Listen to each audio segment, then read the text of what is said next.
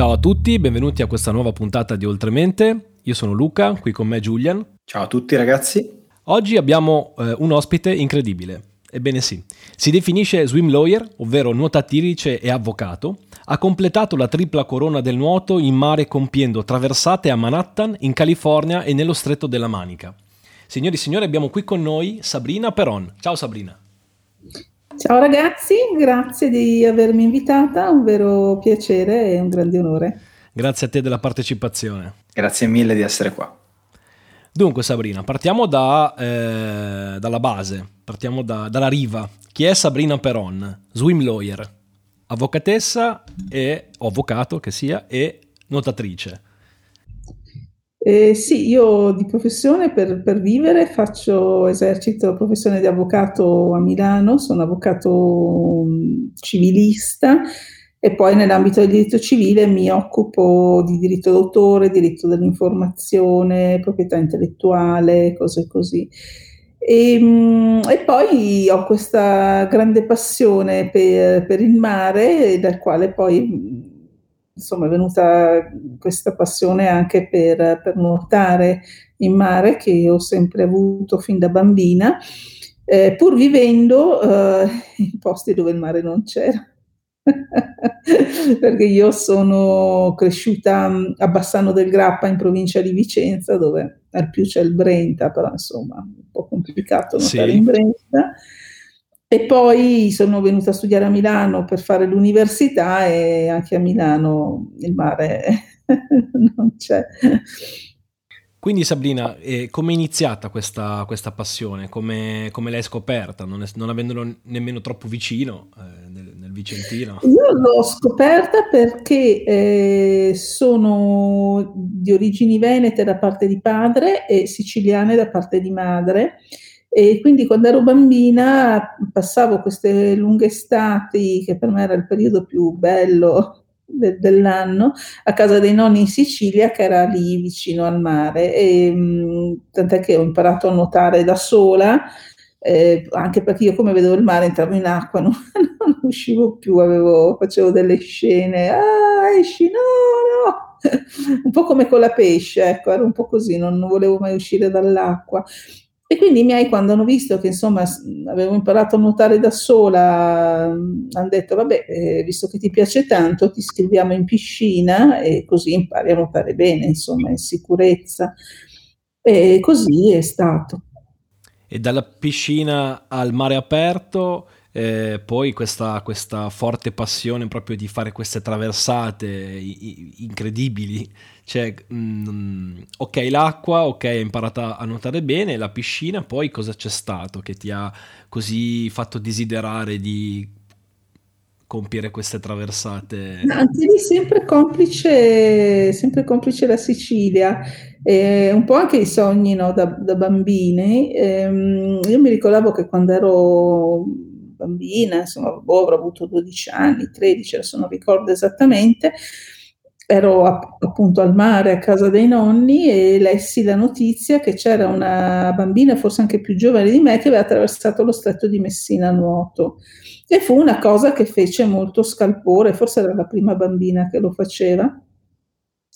E quindi insomma mi fece molto scalpore, ne parlavano tutti così e io pensai ma anch'io voglio fare, anch'io voglio fare questa cosa. Eh, però insomma non, non, sapevo neanche da che parte iniziare, non, non sapevo neanche a chi, chi andarla a dire una, una, cosa del genere, anche perché il nuoto in acque libere è qualcosa che si è sviluppato in questi ultimi anni.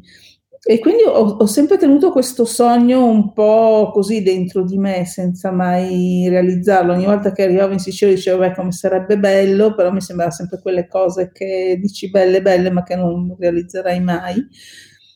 Quando esco dalla piscina che avevo fatto, avevo notato circa un 3 km e qualcosa, ho detto, vabbè, ma questa è la distanza dello stretto, io adesso lo vado a fare. Tornata a casa, mi sono attaccata al computer, ho cercato informazioni, ho, ho, visto che c'era un'associazione che in effetti organizzava la traversata dello stretto e mm, li ho chiamati, ho chiesto c'è posto, mi hanno detto sì, il prossimo mese, ho detto va bene, arrivo. ed è andata così, cioè proprio una cosa un po' alla garibaldina, se volete.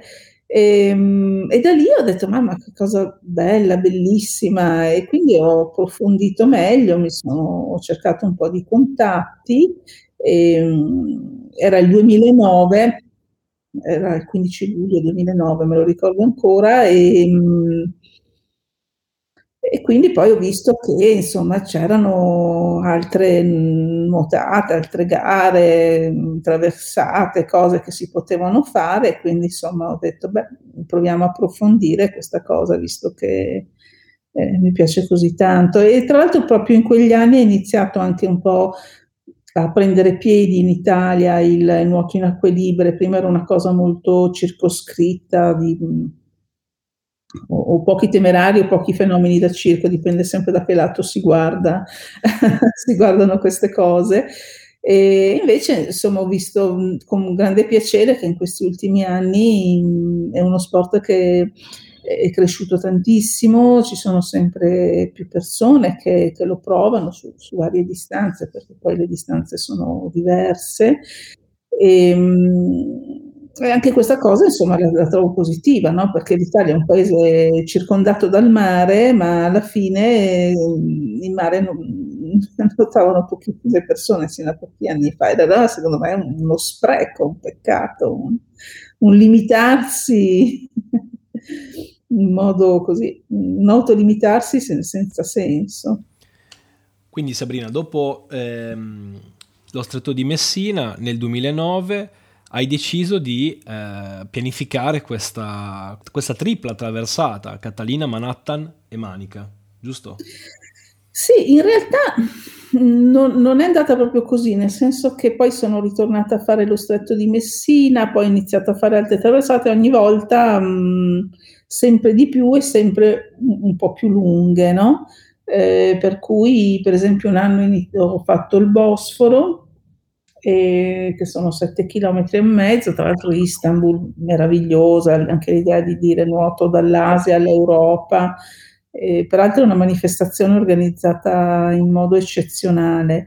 E, e, quindi ogni anno insomma allungavo sempre un po' la distanza. Nel 2000, svolta è stato nel 2013 che un mio amico siciliano, sempre, mi ha tirato dentro, mi ha coinvolto a me e un altro gruppo di nuotatori di, di, Milano e della Sicilia a nuotare nel fiume Ebro in Spagna, fare questa, eh, questa competizione di 30 km e 300 metri, si chiama l'Ultra Ebre Swim Marathon.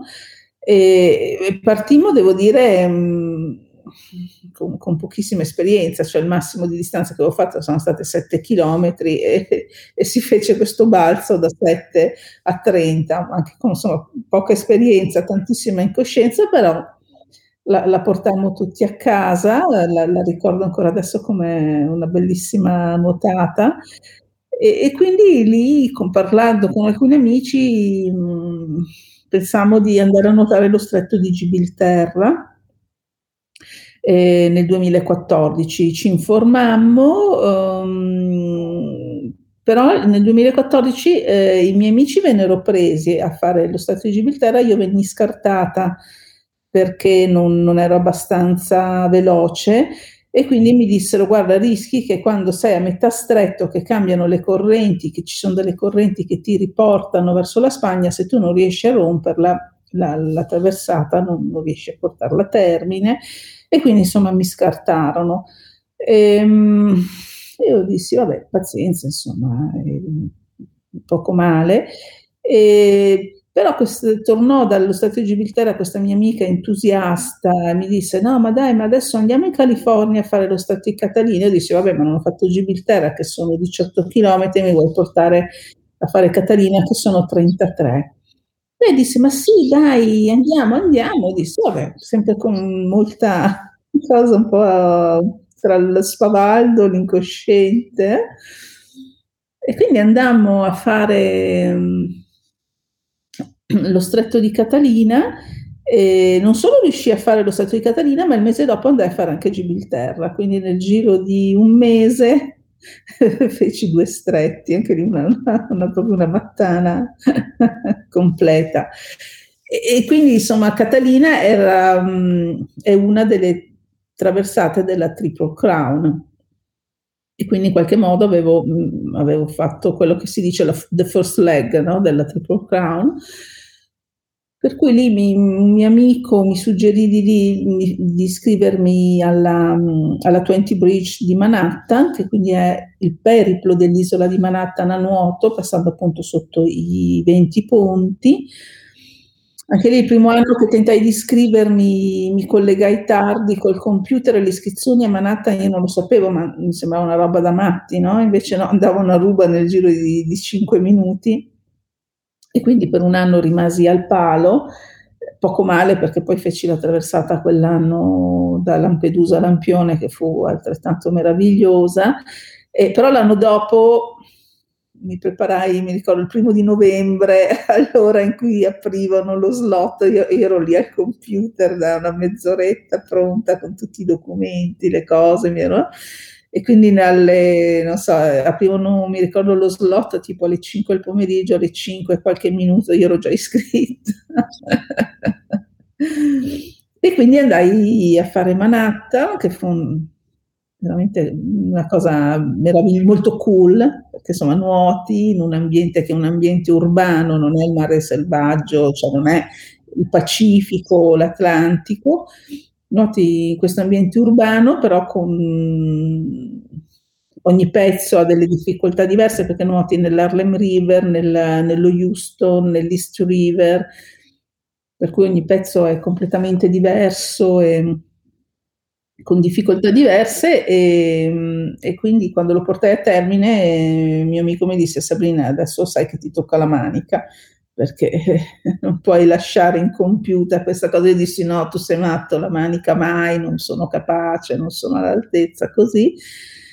Poi insomma ci pensai una settimana, poi dissi, beh, in effetti non tentarla nemmeno, no.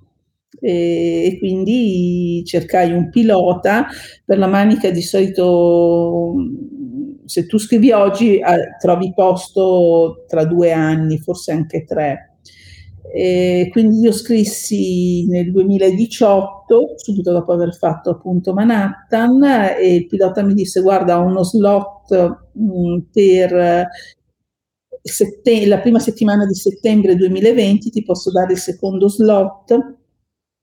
E, e io dissi va bene, gettai il cuore oltre l'ostacolo, poi chiamai il coach e dissi coach, mi devi allenare. e quindi insomma andò così. Poi fortunatamente, malgrado pandemia, disastri, quando tutto sembrava davvero improbabile poter portare a termine la manica, insomma sono, sono riuscita a farla. Ancora adesso mi, ho inanellato una serie di, di, cose giuste che ancora adesso mi chiedo come abbia fatto. La fortuna aiuta gli audaci, no? quindi così. Ovviamente ti facciamo i nostri complimenti perché hai raccontato tre imprese che, anzi più, più, di qualcuna, perché per me sarebbe un'impresa fare anche la traversata de- dello stretto, per esempio. Ehm, ti volevo, volevo, iniziare a chiederti un attimo di, di spiegarci un po' come funziona, cioè inizierei dalle differenze che ci sono tra il nuoto in piscina e il mare aperto, perché se mi dici che vivi a Milano io mi aspetto che ti alleni in piscina, però poi mi aspetto anche che il mare aperto sia, hai parlato di correnti, quindi mi aspetto che sia diverso, no? Ci parli delle differenze e magari se queste poi si tramutano in ostacoli durante la gara, non so. Eh, beh, in piscina tu nuoti in un ambiente che è come dire un ambiente protetto, quindi l'acqua della, della piscina è sempre quella, segui la linea blu sul fondo, te ne stai a sinistra, te ne stai a destra, te ne stai al centro, però insomma hai sempre un punto di riferimento e non hai mai sorprese.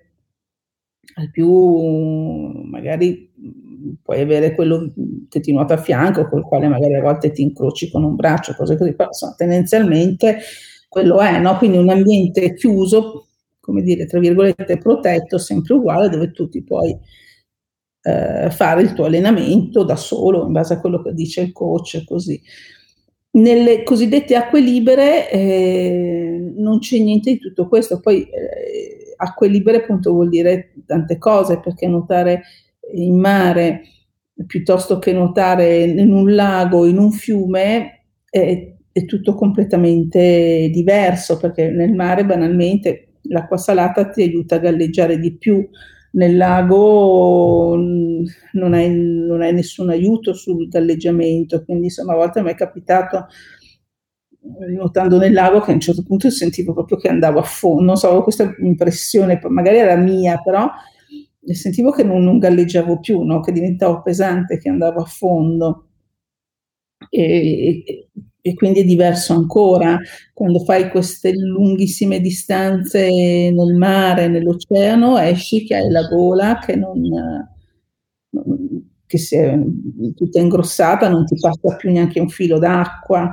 Eh, la lingua tutta ingrossata, arrossata, no? Cioè, è tutta una cosa diversa. Dopodiché, quindi hai degli ambienti che sono tre ambienti completamente diversi e mm, uniti dal, dal fatto che sono sicuramente ambienti continuamente mutevoli, cioè tu non sai mai cosa succederà da lì ai prossimi 5 minuti, ma anche 3, eh, se ti trovi una medusa, se ti cambia la corrente, eh, se parti col mare mosso e arrivi col mare piatto, parti col mare piatto e succede di tutto e arrivi col mare... Cioè, è una cosa che continua a cambiare in continuazione e quindi... Mh, mm, devi essere in qualche modo mentalmente preparato ad affrontare questo, questo tipo di, di, di, cambiamento continuo e quindi quando viene quello positivo dici beh dai va bene così, quando ti trovi quello negativo, la corrente contraria che sale eccetera eccetera dici vabbè insomma cerchiamo di, di farvi fronte lo stesso, ma anche adattare la, la tua nuotata cioè, mentre tu in piscina puoi dire, non so, respiro ogni tre, ogni quattro, ogni due, decido io quando respirare e poi tengo quel ritmo, a volte in mare eh, stai per respirare, vedi l'onda che ti arriva e dici no, meglio che adesso non, non tiro sulla testa perché sennò bevo, no? Oppure ehm, se stai facendo una competizione dove quindi non hai nessuna barca che ti guida e ti devi orientare tu cercando le boe, devi continuare a tirare sulla testa mh, frontalmente. Però allora tiri sulla testa per vedere dov'è la boa, non la vedi perché in quel momento ti arriva l'onda in faccia, perché in quel momento non l'hai vista, gli occhialini appannati e, e quindi è un continuo mh, riaggiustare quello che stai, che stai facendo in, in, un ambiente che è appunto un ambiente estremamente notevole, che però è anche il bello di, di, di, questa, di queste nuotate, non, non, sai mai cosa ti succede davvero da lì ai prossimi tre minuti. È, è molto, molto interessante, ma mi viene da chiederti, questo come si tramuta nella tua preparazione? Perché se ci sono così tante differenze, per una persona, mi aspetto poi magari mi sbaglio che tutti i giorni fai da Milano al mare per allenarti, no? Quindi eh, come, come, ci si prepara quindi per fare un, una traversata non avendo la possibilità di allenarsi nelle stesse identiche condizioni? Allora, sicuramente chi vive vicino al mare mh, mm, ha molte più possibilità di allenarsi più spesso e meglio. E infatti di solito i nuotatori più forti, più bravi sono quelli che appunto hanno, hanno casa vicino al mare. Diciamo che eh, avendo a disposizione solo la piscina, io mh, quando si poteva, perché poi quest'anno non si può neanche questo, quindi bisogna sempre riadattarsi. Eh, facevo una parte di allenamenti, magari quello che mi diceva il coach, quindi magari allenamenti di tecnica o piuttosto un po' per, miglior- per migliorare la tecnica e un po' per aumentare la velocità, perché io comunque sono sempre tendo un po' a essere lenta. E, e dall'altro lato oh, allenamenti in solitaria molto lunghi quindi dai 5 km magari ai 10 km così. E poi magari nel weekend con gli amici mh, o il sabato o la domenica si organizza, ci si organizzava, adesso vediamo se riusciamo a farlo di nuovo, o andare in qualche lago qui in Lombardia oppure fare una scappata verso Genova al mare. E poi ovviamente tutte le volte che vado in Sicilia a casa, insomma, che, della mamma che abbiamo lì, io sono sempre in acqua, sempre lì che nuoto, indietro non mi conoscono, vedono la mia body, dicono ah, adesso vediamo quando esce. e quindi insomma cerchi di fare un po' dei compromessi no? tra quello che, è, quello che ti offre l'ambiente e quello che tu vorresti fare io per esempio ho visto quando sono andata a trovare dei miei amici a Palermo, eh, dove ci sono davvero dei nuotatori di acque libere fortissimi, loro appunto si allenano magari due o tre volte alla settimana in piscina e le altre volte al mare, fanno proprio allenamenti, cioè dicono andiamo da questa boa a quest'altra boa di riscaldamento, da, dalla seconda alla terza boa veloce di attivazione, poi proviamo un certo fanno delle cose che noi purtroppo in piscina non, non riusciamo a fare, è un'altra cosa, però è così, quindi è inutile lamentarsi. Senti Sabrina, ma invece a livello mentale come avviene la preparazione? Cioè, prima della gara, che cosa, cosa pensi? E durante la gara e poi dopo la gara? Cioè, ricordiamo, sono 14 ore, quella mm. di, della manica, sono 14 ore in mare aperto, cioè ci sei tu e il mare praticamente, e la, e la barca che ti affianca, ma ci sei sempre tu e il mare. Sì.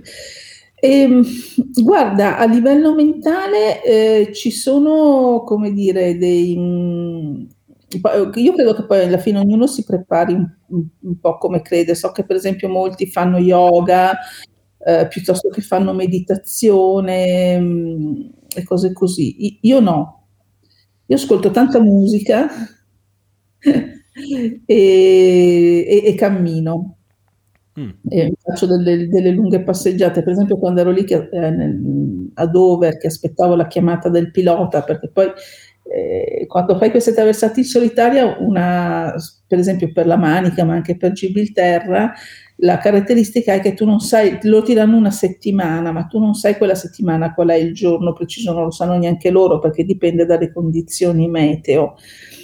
E quindi devi stare pronto eh, che il pilota ti chiami e nell'attesa, insomma, magari sì, un po' nuoti, ma poco, perché ovviamente non devi arrivare troppo stanco, di solito gli altri nuotatori appunto si mettono lì a fare un po' di yoga, un po' di, di meditazione, io mettevo un cuffiette nelle orecchie la musica e andavo a camminare per i sentieri sulle, sulle scogliere di Dover, guardavo il mare, gli dicevo, gli facevo un discorsetto, gli dicevo senti. e, e quindi questo è un po' il mio atteggiamento. Quello che non bisogna mai fare quando si è in acqua a nuotare è eh, non pensare mai negativo. Eh, quindi non fare mai entrare eh, in, nella mente dei pensieri negativi, tipo non ce la posso fare. Se parti già dicendo non ce la posso fare, non ce la fai.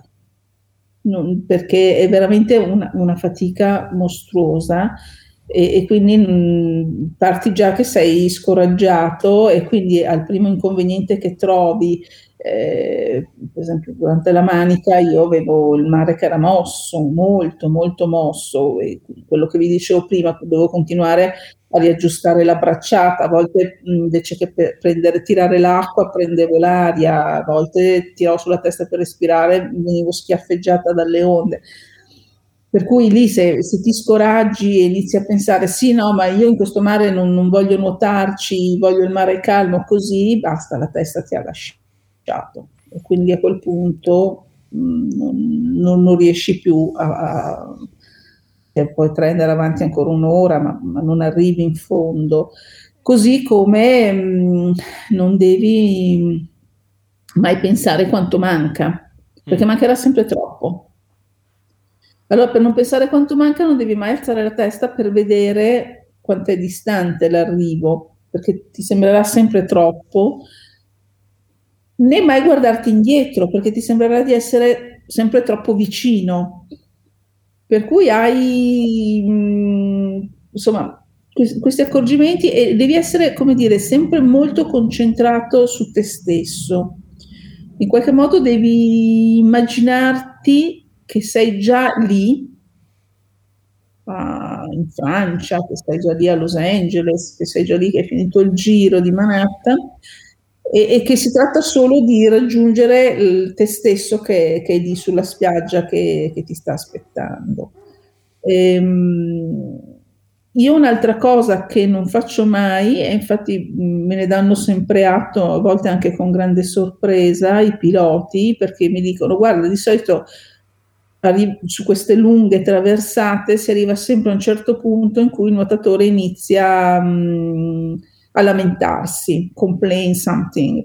Eh, quindi comincia a lamentarsi su qualcosa che gli fa male il braccio, che è stufo delle correnti, che ha freddo così. Tu non, non apri mai bocca. E ecco, io non dico mai niente, non mi lamento mai, non, perché io so che se solo mi metto a lamentarmi, basta, mi, mi, crolla, mi crollerebbe tutto addosso. Per cui devo fare questa cosa, la faccio. C'è, abbiamo delle regole che mi do con chi mi assiste, che quindi mi devono passare gli alimenti sono banalissime, mi devono passare gli alimenti ogni, ogni, mezz'ora, mi devono far segno al 25 minuto, mi fanno 5 con la mano così io so quanto manca quando mi alimento, io a quel punto mi organizzo eh, mentalmente, so che devo resistere per mezz'ora e quindi di mezz'ora in mezz'ora poi riesco ad arrivare in fondo. Questo per esempio è un qualcosa che a me aiuta molto però secondo me non ci sono regole predeterminate, ognuno deve trovare quello con il quale va d'accordo ecco, con, con, se stesso, perché poi alla fine sono tante ore che sei da solo con, con te stesso, nient'altro. E quindi Sabrina, come fai a stare immersa dentro te stessa per così tanto tempo, sotto così tanto sforzo? Cioè, eh, quello che non si deve fare è chiarissimo, però mi è venuto proprio ehm, ho percepito proprio la tua ehm, sensazione quando appunto non devo guardare avanti, non devo guardare indietro, devo stare centrata su me stessa. Come fai a stare lì? Che cosa... Cioè, hai gli occhi chiusi, hai gli occhi aperti, hai... Mm, no, no, gli occhi sono aperti, apertissimi, devi guardare tutto quello che c'è intorno a te. Okay. Dal, dalla barca che magari ti possono fare dei segnali, tu non ti puoi mai allontanare troppo dalla barca perché la barca non è che ti può venire a prendere, eh, devi... Mh, mm, allora, io mi ascolto molto mentre nuoto, cioè, eh, per esempio, mi dico sempre come, come, sto battendo le gambe bene o sto piegando troppo le ginocchia? Com'è la bracciata? Efficace o non efficace? No? Cioè, mi, mi, controllo sempre molto come mm, le spalle mi fanno male, perché per esempio se mi fa male la spalla, io non mi posso fermare e dire mi fa male la spalla, io devo aspettare la fine della mezz'ora, dire alla prossima mezz'ora datemi un brufen, ad esempio, non so, qualcosa contro il dolore alla spalla. E quindi so che devo reggere per almeno un'ora un dolore che sta iniziando a salire, quindi lo devo anticipare, devo capire prima come sto. Quindi è un continuo interrogarsi su, su, su, come, come sto. E dopodiché ho, mm, come dire, come se avessi la testa con tanti scompartimenti. Al centro c'è un nocciolo duro che pensa solo ad arrivare alla fine e non lo mette mai in discussione. Poi c'è una parte che, che è lì che controlla, dice come l'onda, come la corrente, come, come, come, stai Sabrina, come stanno le braccia, questo, quest'altro, hai bisogno di qualcosa che dobbiamo dirlo così. Una parte che divaga, che pensa all'impossibile, una parte che canta perché è felice, una parte che dice ma sì, ma tanto sto facendo la cosa che mi piace di più al mondo e quindi va bene, anche se la faccio per tante ore va bene perché sono felice lo stesso. E quindi come se ci fossero tante Sabrine diverse che poi messe tutte insieme, una che parla in veneto, una in siciliano, l'altra che canta in inglese, sono un po' un condominio. No? sono, sono, sensazioni strane, sono sensazioni stranissime, poi sembrano, sono attraversate di tantissime ore, però quando arrivi in fondo, se ci ripensi, boh, ti sembra che sia durata quasi un istante o un'eternità, che però è sempre come se fosse un istante. Del, a, a, livello veramente di, di, di spazio-tempo sei in, come, se, come se fossi in un pozzo spazio-temporale, non lo so, è qualcosa di... sensazione diversissima da come viviamo noi normalmente il nostro rapporto spazio-tempo. Adesso senza voler fare filosofia, però è un po' così.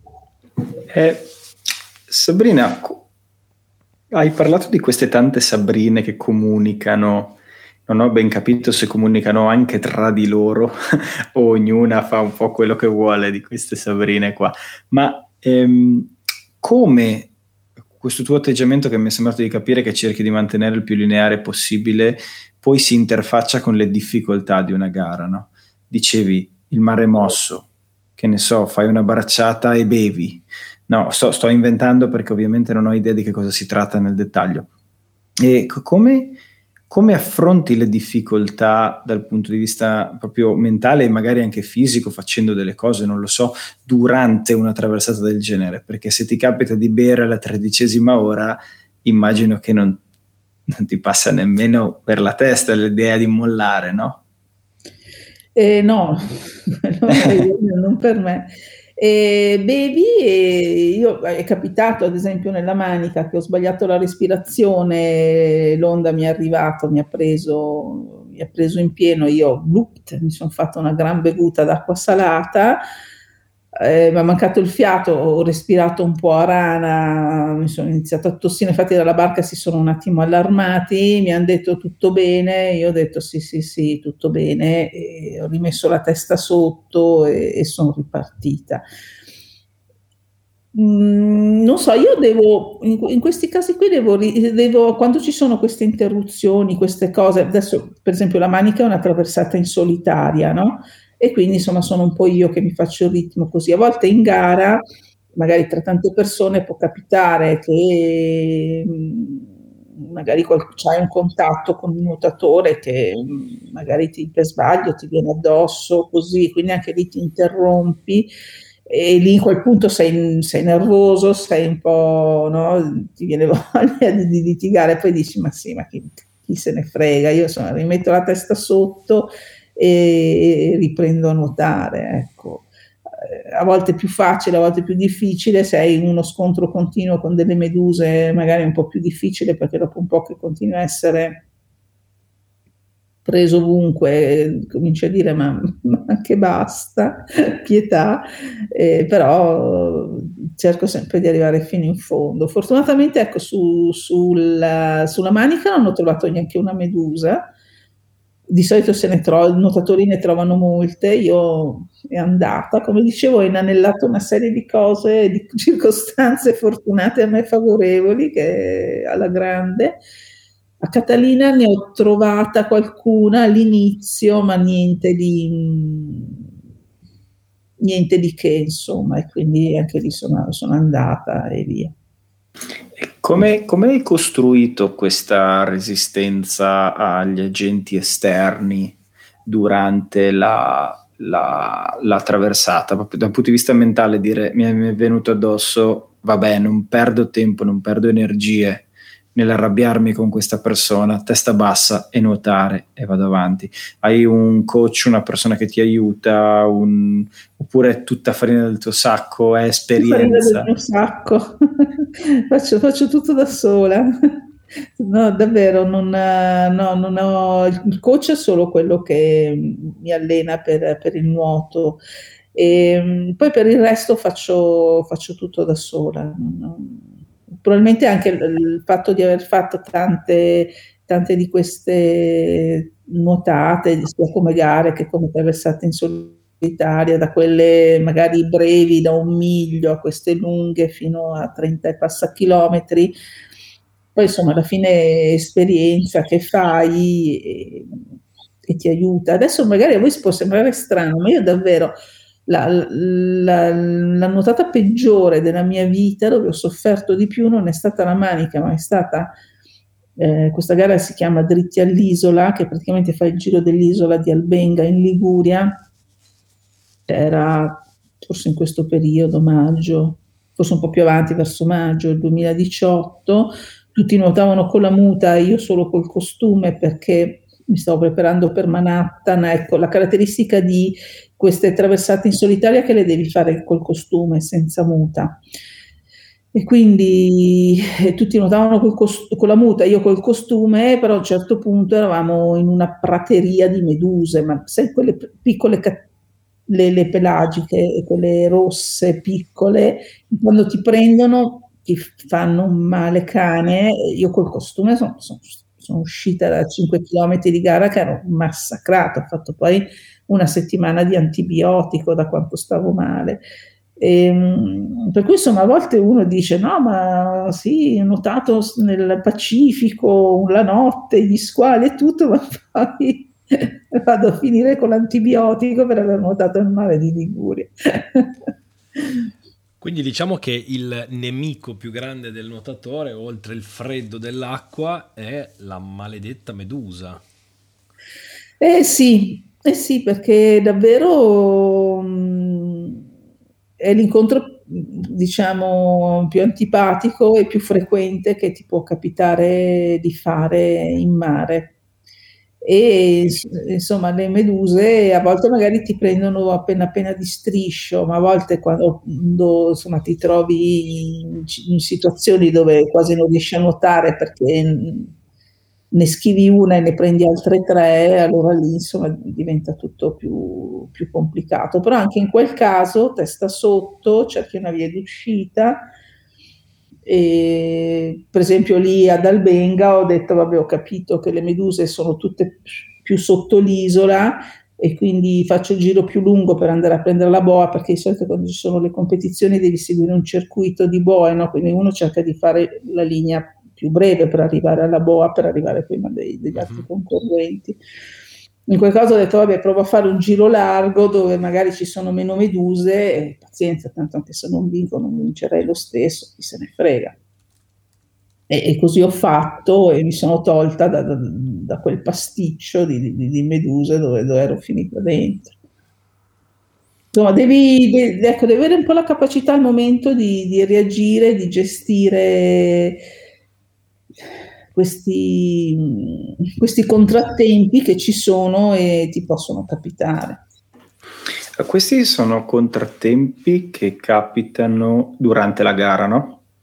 Sì. Mi interessava anche eh, capire come gestisci eh, allora, vorrei dirle, definirli fallimenti, ma in realtà in tutte le gare che hai provato sei arrivata fino in fondo, quindi per, for- però sono arrivata. per fortuna non ci sono mai stati fallimenti, però comunque mi aspetto, abbiamo avuto la fortuna di intervistare altri grandi campioni, ci sono sempre giornate no. Magari sono in allenamento, no? O semplicemente è in una gara un po' più piccola come quella che hai detto prima, dove raccontavi ad Albenga che eri piena di meduse ti chiedo come affronti le brutte giornate in allenamento, quelle dove ti senti di non performare, quelle dove, eh, che ne so, la settimana prima della manica o nella settimana della manica dici, mia, se nuoto così, eh, io non la finisco sicuro. Cioè, come affronti le difficoltà pre-gara durante la parte di preparazione? Immagino allora, ce ne siano mi, sì, mi faccio un po' una, una, un'analisi, cioè cerco di capire cosa non ha funzionato, no? perché a volte magari appunto in alcune, alcune nuotate, in alcune gare ehm, mi sono venuti crampi oppure mi è venuto mal di stomaco, oppure non lo so, altre cose così. Allora, eh, come dire, esco e mi, mi, analizzo, per cui dico, ok, mi sono venuti crampi, quindi magari adesso iniziamo a capire perché sono venuti i crampi, ne parlo col coach, vediamo insieme, no? oppure mm, ecco, mi, mi, faccio un'analisi mm, successiva e cerco di capire dove ho sbagliato. per esempio, mi è venuto mal di stomaco, ok, allora c'è stato qualcosa che ho assunto che mi ha fatto male, quindi mi devo ricordare di non prenderlo più per la prossima volta, quindi lo devo identificare prima, no? E di solito faccio così, mi, mi, mi autoanalizzo. Poi a volte appunto sì, ci sono giornate dove uno entra in acqua e si sente un dio, altre che dici mamma mia, cambio, passione, sport, eccetera, eccetera. Allora magari ne parlo un po' col coach e dico, ma coach, ma come sto andando? Come, insomma, a volte anche avere il confronto con, con chi ti allena, che, che, ha l'occhio e ti dice, ma no, perché a volte uno dice, ma mi sembra di stare nuotare malissimo, il coach dice, ma no, stai nuotando come sempre. Quindi è che magari sei stanca per il lavoro, magari è perché hai pattugne tue, ma in realtà stai andando come come solito. Vorresti avere dei risultati migliori, non riesci a averli, e il coach ti dice no, eh, va bene così, continua così, o altre volte che ti sembra di aver fatto un risultato incredibile, il coach ti dice ma no, ma guarda, una volta mi ricordo una gara, da 10 km, sono arrivata seconda per un secondo e mi hanno soffiato il primo posto perché eh, la gara finiva quando si usciva dall'acqua e si passava sotto il gonfiabile, quindi uscivi dall'acqua, iniziavi a correre e passavi sotto il gonfiabile. Io avevo controllato la mia destra che non ci fosse nessuno e quindi insomma la corsa era un po', sono stata un po' così e a un certo punto mi sono vista passare una davanti ho detto alla mia sinistra, ho detto no, e, ma è passata e lei è arrivata prima, io seconda. Poi quando l'ho detto al coach, il coach fa, ecco, così la prossima volta impari, la gara finisce solo quando arrivi sotto il gonfiabile. e quindi insomma mi ha ridimensionato, io comunque ero fiera di essere arrivata seconda e fa no, perché ti sei fatta soffiare così malamente il, il primo posto. Beh, il coach ha anche un ruolo di motivatore, quindi... Eh sì, deve. Eh, deve, deve, quindi motivatore e allenatore. Ehm, ti, ti, ti, volevo chiedere sempre su, su, su questo tema, no? E qual è il contorno della tua vita che eh, poi sfocia nel nuoto, no? Hai fatto l'esempio dei crampi allo stomaco perché avevi mangiato qualcosa di sbagliato. Hai un certo tipo di alimentazione, eh, fai un certo tipo di attività, eh, o, che ne so, oppure magari fai particolare attenzione ad alcune tematiche della vita come il sonno, il recupero. Insomma, qual è il contorno oltre all'allenamento che ti fa performare così bene, no? dati i risultati? Eh, sì, dunque per l'alimentazione mh, mm, mi faccio seguire da un, da un dietologo che, che, segue di solito gli atleti, insomma gli sportivi e tendenzialmente mh, prima di queste lunghe nuotate eh, insomma si cerca sempre di banalmente insomma però di incamerare eh, carboidrati. Io per esempio mi trovo particolarmente bene col riso più che con la pasta e quindi faccio quel, quello che si chiama il carico di riso magari nelle giornate precedenti. Poi l'alimentazione appunto va curata anche nel momento in cui fai durante la traversata perché quello che prendi non, non ti può fare male allo stomaco, quindi non puoi improvvisare nulla, non puoi sbagliare nulla in quelle situazioni perché dovrebbe dire non portare a termine quello che ti sei prefissato e, mm, e quindi devi preparare il cosiddetto feeding plan, dicendo, scrivendo uh, cosa vuoi che ti diano ogni mezz'ora di, insomma, di maltodestrine, cose così. E um, appunto io di solito poi lo faccio guardare da un dietologo, ne, ne, discuto insieme, scelgo un certo tipo di prodotti perché so che appunto quelli sono quelli che non mi danno solitamente problemi. E, e poi lo applico, ormai ho un feeding plan più o meno collaudato che so che funziona e, quindi uso, uso quasi sempre quello. E, e poi sì, eh, ci sono ci sono i periodi di carico e di scarico dell'allenamento, per cui ci sono dei periodi in cui carichi molto gli allenamenti, mh, mm, facendo magari allenamenti più lunghi, più intensi facendone di più. Poi man mano che ti avvicini al giorno della, della gara o della traversata, entri in scarico e continui sempre a fare qualcosa, ma molto meno. E poi io mm, affianco anche un po' di corsa e quindi per, so, per le gambe così vado un po' anche a correre, insomma corsa forse è un eufemismo quello che faccio io, chiamarlo corsa, però insomma faccio un tipo di, di attività così e di solito insomma con me funziona, poi ripeto ognuno ha le sue, altri so che fanno per esempio palestra, appunto yoga, cose così. E, um mi hai fatto sorgere una domanda, ma cosa che mangi mentre c'è, c'è la gara? Cioè, che ne so, sono solo liquidi? Immagino. Allora, durante, dipende, durante, di solito durante una gara dipende dalle distanze, se è una gara di 3-5 km prendi qualcosa prima e, e basta. E, ehm, se sono invece queste traversate di lunghe distanze, si prepara proprio un feeding plan e, e sostanzialmente sono dentro, del, dentro l'acqua, ti sciogli delle maltodestrine o dei gel, cose così. E, per esempio su Manhattan e Catalina venivano sciolte dentro l'acqua calda perché dove nuotavo comunque la temperatura del mare era bassa ed era l'unico modo che avevo per scaldarmi perché non, non, hai altri modi per scaldarti, nuoti senza muta, solo col costume da piscina normale e quindi l'unico modo che hai è quando ti alimenti prendere qualcosa di caldo. E, per Manhattan invece dove l'acqua non era fredda, per esempio no, era dentro l'acqua a temperatura normale, mi scioglievano un po' di maltodestrine e andavo, non pensare che tra l'altro ti bevi una borraccia, fai proprio un sorso, due, non di più. Perché poi devi... Il minimo. Sì, perché devi, se no perdi il ritmo. E...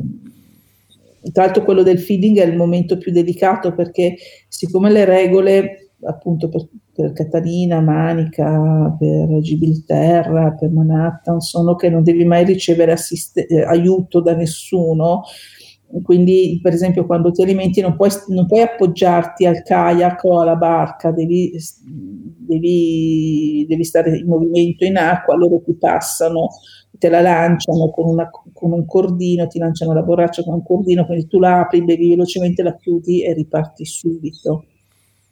Quindi sono, diciamo, dei piccoli break, cioè non sono proprio sì. delle pause. Dei, dei no, no, no. Durerà un minuto tutto questo affare. Sì, sì, sì, sì, ma se, se, dura davvero tanto un minuto proprio, devono essere eh, quello che la parola d'ordine in questi casi è is feed not to rest, quindi è un'alimentazione, non è un riposo, non perché non puoi pensare di, di, riposarti in quelle condizioni, non esiste, insomma, non, non c'è. Invece un altro un'altra curiosità eh, riguardo a queste maledette meduse, ormai me le hai proprio, cioè se qualcuno aveva una fobia eh, l'abbiamo, l'abbiamo, amplificata alla, alla, potenza. Ma che cosa ti dai addosso? Ti darai qualcosa per... Eh, hai una cintura... Cioè il, la regola è che hai il costume e, ba- e basta. Sì, hai il costume e poi puoi spalmarti di vaselina o, altre, o, o lanolina, insomma queste, queste, sostanze qui, però non è che ti proteggono contro, contro, le meduse. Per cui per esempio in questo caso in barca tieni un antistaminico perché magari appunto se ti viene uno shock o qualcosa dalla barca ti possono passare un antistaminico. E poi niente, se ti prende pazienza. Hai proprio questo mood e mi arriva tutto del io devo andare là, non mi rompete le scale, anche se me le rompete va bene, basta che io vado là, guarda, piano sì, piano, non... io ci devo andare là. No, è abbastanza incredibile. Sul quale nessuno invece pensa molto che quando fai queste traversate in realtà parte della tua riuscita è dovuta anche dal fatto che hai una buona crew che ti accompagna. Quindi se hai un bravo pilota che, perché poi è lui che fa la direzione, quindi se è un bravo pilota che conosce bene quel tratto di mare e ti fa fare, fa prendere no, le correnti, capisce come fartele prendere, se, se, quando c'è il kayak, se è un bravo kayaker e chi ti deve passare appunto il, il feed, gli alimenti, te li dà appunto con la cadenza precisa ogni mezz'ora, e, perché questo è fondamentale. A me a volte è capitato che eh, chi mi doveva accompagnare pensava che dovessi fare io la direzione, non lui, che è impensabile quando fai distanze così, così lunghe perché non, non, capisci niente, non hai idea di cosa ti sta succedendo in realtà intorno, su distanze così di, di, di lunghe traversate, o piuttosto che si dimenticasse di passarti gli alimenti oltre, no? quindi te li dava in ritardo. Lì è un problema perché mh, quando fai queste cose, se vai giù di energie, non le recuperi più. Per questo è meglio prenderne poco, ma costantemente, piuttosto che dire no, lo prendo ogni ora, perché poi scendi troppo di energie, non è, basta, non le recuperi più e rischi di non, di non farcelo, oppure ce la fai, ma con una fatica ancora maggiore, non ne vale la pena. Eh, Sabrina, una domanda invece sul recupero. Ormai siamo monotematici. Luca parla di meduse, io di recupero. e, quanto ci metti a recuperare e come recuperi? Cioè, che ne so, dormi e basta, c'è un, dei defaticanti, come, come avviene il processo eh, di recupero? Recupero tosto, dopo queste lunghe traversate la notte è una notte atroce perché hai male ovunque, si vengono fuori tutti i dolori che, non, che, non, che hai negato di avere mentre nuotavi e, quindi da un lato hai male ovunque e sei stanchissimo e vorresti solo dormire, dall'altro lato hai l'adrenalina che ti sta ancora pestando dentro la testa e quindi mh, non riesci a dormire. E quindi sono la prima notte veramente una notte molto, molto complicata. E poi i giorni successivi sono giorni dove di fatto ti, ti riposi, cioè, o con, comunque cerchi di riposarti il più possibile. Eh, io vado di arnica, mi, mi spalmo d'arnica sulle gambe, sulle spalle, insomma, per, per recuperarle.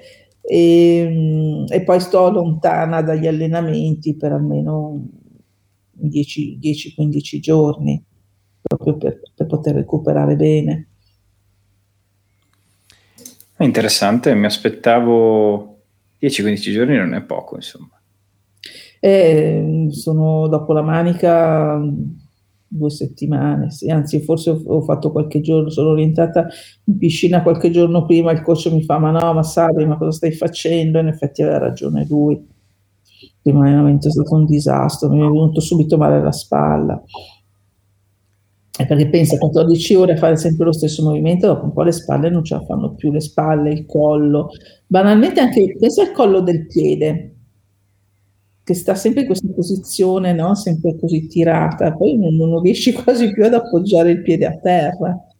E, ehm, quindi sì, il corpo ha bisogno di recuperare e nei giorni successivi senti una stanchezza dove anche se fai, non so, io di solito per esempio faccio sempre le scale a piedi per abitudine e nei giorni successivi a queste traversate non, non riesco a fare tre gradini che ho subito il fiatone, cioè proprio mi stanco subito. Ci credo. Ehm, però sì, altre, altre, forme di recupero, poi in realtà no, non, non, faccio niente di particolare. Alcuni so che ad esempio mh, vanno da qualche fisioterapista piuttosto che si fanno magari delle sedute di massaggio, cose così. Io no, non mi piace molto rimettere le mani addosso.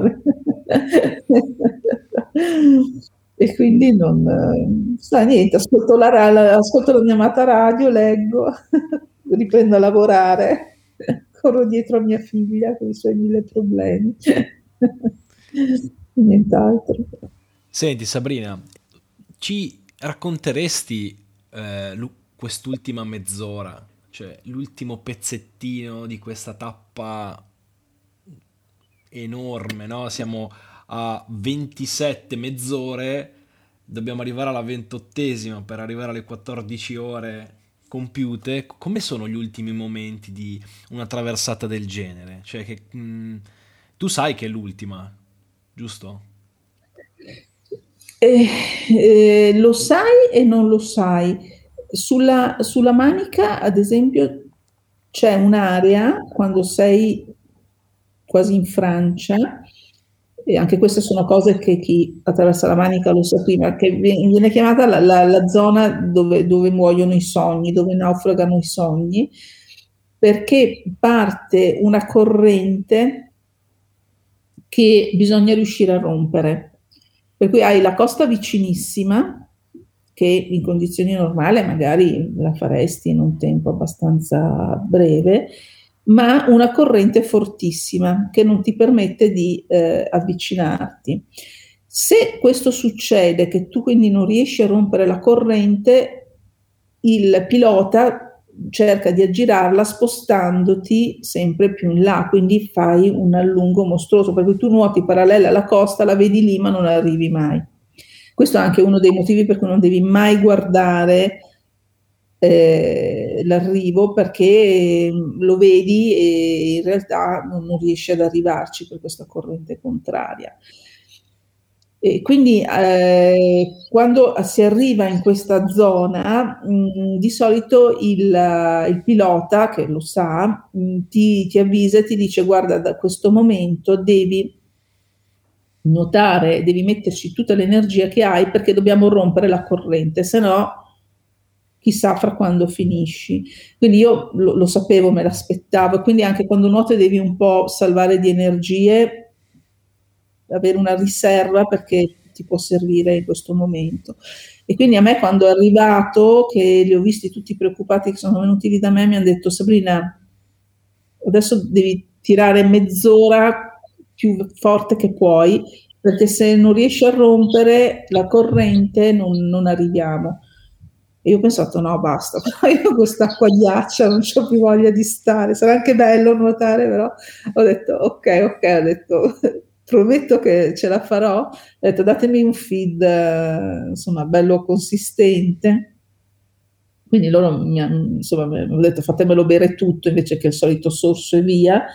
E quindi ho tirato questa mezz'ora, che, che insomma, ormai eravamo boh, oltre le 12 ore, credo di o 13 anche forse, sì, forse sì, eravamo più verso 13-14 ore, ho detto va bene, tiro, ho tirato mezz'ora che ho finito che avevo il cuore in gola, allora mi hanno detto bene, eh, ce l'hai fatta, abbiamo, abbiamo rotto no, la corrente, quindi siamo riusciti ad aprire il barco, fanno, tiro un'altra mezz'ora ancora così siamo sicuri che non, magari non, non, troviamo qualcos'altro che ti riacchiappa, ti riporta indietro, quindi ho, ho tirato una, altri 30 minuti e poi mi hanno detto ok guarda sei arrivata, non è inutile anche che ti diamo un altro feed, nuota col tuo ritmo e, e l'arrivo è lì, infatti eh, a quel punto insomma ero arrivata, ho detto vabbè via, insomma una grande una grande gioia.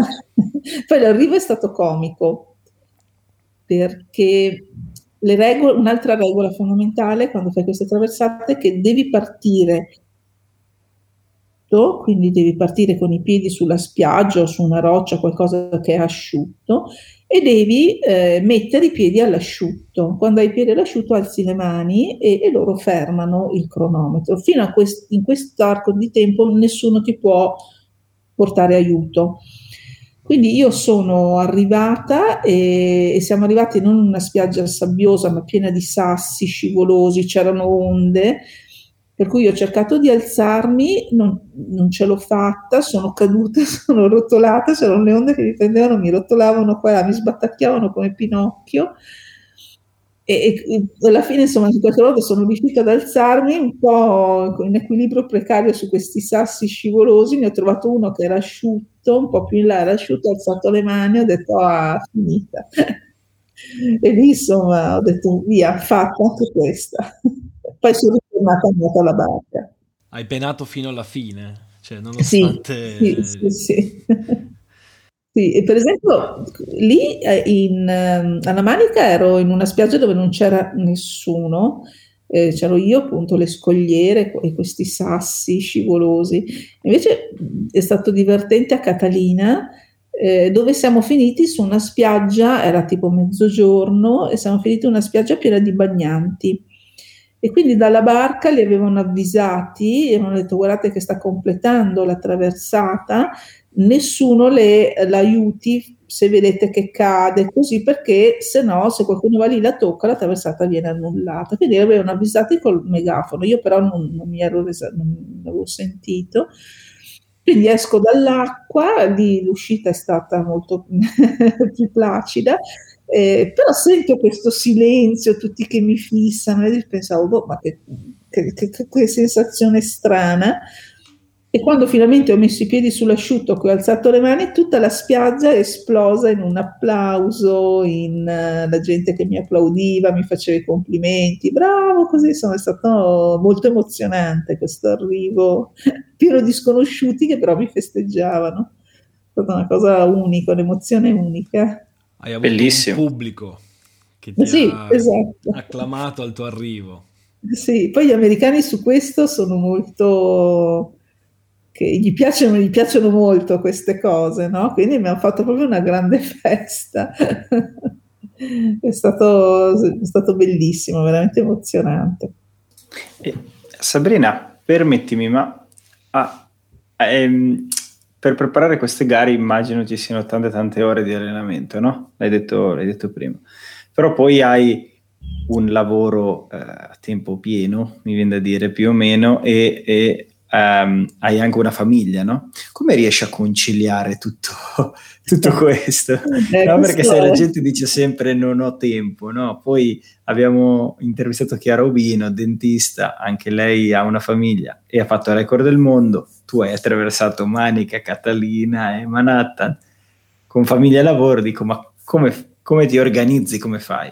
Eh, non è, non è semplice perché, mh, mm, beh, intanto per gli allenamenti in piscina io chiedo sempre di essere molto elastici, di portare grande pazienza con me, per cui adesso col Covid è tutto più complicato, però diciamo ante Covid mm, la piscina dove vado io a fare degli allenamenti a pranzo o, a, o alla sera e di solito uno sceglie se andare in pausa pranzo o andare alla sera, io dico lasciatemi libera, nel senso che io, siccome non so mai come gira la mia giornata, potrei venire a allenarmi a pranzo, ma potrei avere un, un problema improvviso, quindi vengo alla sera. Quindi abbiamo questo accordo e devo dire, insomma, in, in piscina mi sono venuti molto, molto incontro, oppure altre volte in cui magari ho perso un allenamento, mi ha detto ma sì, vieni, fai un recupero, cose così. Quindi grande, grande elasticità, grande pazienza anche da parte a casa, della famiglia.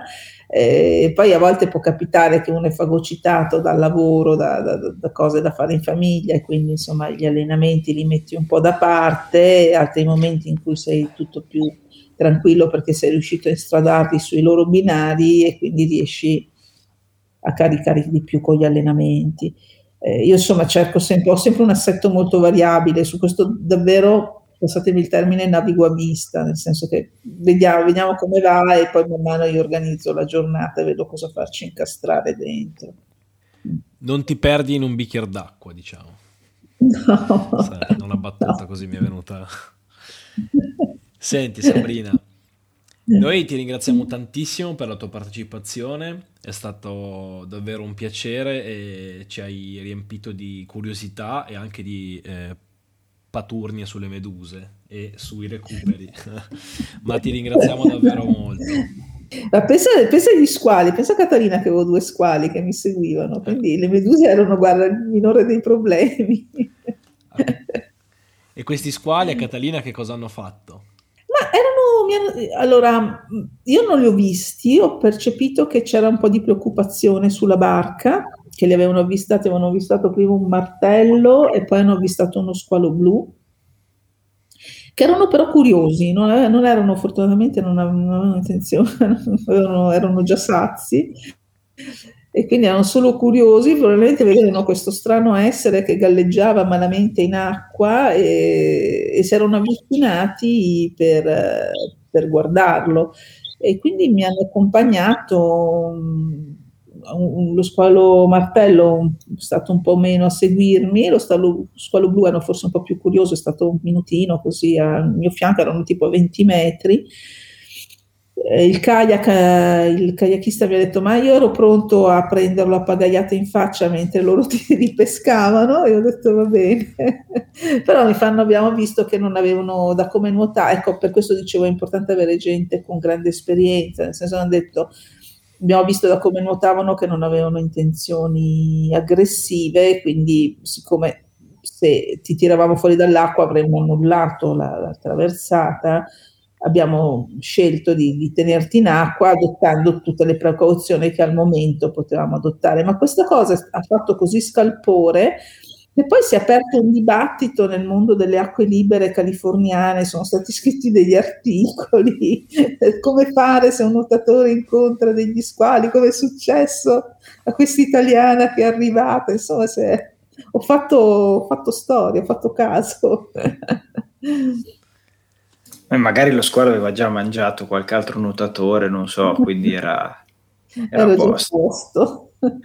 Però insomma, mm, alla fine forse siamo anche noi che creiamo tante paure, abbiamo tante cose.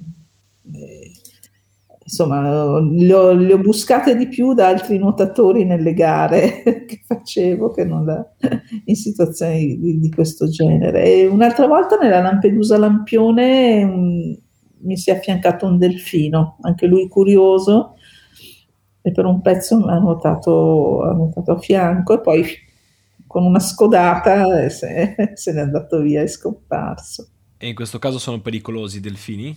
Possono colpirti in qualche modo? Ma um, non è mai successo, può succedere, però che sappia io non è, non è mai successo. Anche altri miei amici nuotatori mi hanno detto che eh, hanno nuotato con dei delfini che, che, li hanno affiancati per qualcosa così. Però di solito tu vai nel tuo, vai, l'importante in questi casi è quello di non, um, non interrompersi, non agitarsi, non fare cose, cose strane. Che anche quando ci furono gli squali a Catalina non mi dissero nulla, proprio perché hanno detto se glielo diciamo si agita, se si agita arriva. Mm-hmm se arriva lei si agita ancora di più, entriamo tutti in panico ed è una situazione che nessuno riesce più a gestire. E, ehm, invece io continuando a nuotare così col mio ritmo, l'animale era solo curioso, ha soddisfatto la sua curiosità e se n'è andato. Ecco. Sabrina, noi ti ringraziamo davvero tanto, siamo eh, alla fine di questa puntata. Eh, la tua partecipazione è stata preziosa, hai arricchito tantissimo il nostro podcast e sicuramente avrai fatto molta curiosità e ehm, con molta soddisfazione ti avranno ascoltato i nostri ascoltatori. Ti lasciamo con l'ultima domanda che è la classica di chiusura del nostro podcast, che, che cosa significa per Sabrina, cosa significa per te andare oltre mente? Dunque, per me significa mh, avere sempre un obiettivo, magari che sta un po' al di sopra di quelle che sono le, le mie capacità, le mie possibilità, e dire mh, provo, provo, a raggiungerlo, no? cioè mi organizzo e, e provo a vedere se, se, arrivo a fare questa cosa che voglio fare, che voglio fare perché... Mh, perché mi piace, perché ci credo, perché per me è importante. Eh, sì, per me questo vuol dire. E poi lavorare per eh, raggiungere questo obiettivo con tutte le difficoltà che ci sono, cioè organizzare una cosa così mh, mm, devi trovare il pilota, devi trovare la data, l'allenatore che ti allena, il dietologo che ti dice le cose, tu allenarti come un pazzo, cioè, trovare, sperare nel meteo, cioè, trovare qualcuno che ti accompagni come crew, cioè, quindi è, quando dico proprio lavorarci sopra vuol dire proprio mettersi lì di impegno perché alla fine il momento della traversata, le ore della traversata che sono quelle, come dire, che la punta, è, è una punta dell'iceberg, ma sotto l'iceberg c'è di tutto, c'è, c'è, un'attenzione a mille cose, perché quando sei poi lì che nuoti non, non, una, non puoi dire, beh sì, aspetta, adesso mi fermo, adesso faccio, adesso non so, non, non hai una rete che si apre e dici vabbè comunque vada, no? facciamo qualcos'altro, no, deve, non, non, ti può mancare nulla, non ti può mancare il brufe, non ti può mancare la vaselina, devi avere gli occhialini di scorta, eh, se si rompe la cuffia devi avere un'altra cuffia, devi pensare che magari si rompono due cuffie, quindi averne tre, cioè, devi pensare l'impossibile in modo da avere tutto tutto pronto lì ed essere a tua volta pronto a far fronte a qualsiasi imprevisto. Però è anche la, la parte bella, divertente, insomma, di, di quello che fai. Grazie Sabrina, grazie mille del contributo. Grazie a voi, è un vero piacere. Direi che ti rinviteremo quando farai, non lo so, il, il, poker delle traversate, non so se ce n'è un'altra da aggiungere. eh, e volevo farti un grande in bocca al lupo per tutti i tuoi progetti futuri, che al di là della pandemia immagino involveranno il nuoto, visto che si, proprio mentre parli trasmetti veramente una grande passione. Quindi un grande in bocca al lupo e davvero ancora grazie per essere aver preso parte al nostro podcast, aver raccontato a noi e ai nostri ascoltatori la tua esperienza in mare aperto con le varie eh, traversate che ci, hai, che ci hai raccontato. Grazie davvero. Grazie a voi per questo podcast bellissimo che fate. Ciao a tutti, grazie. A presto.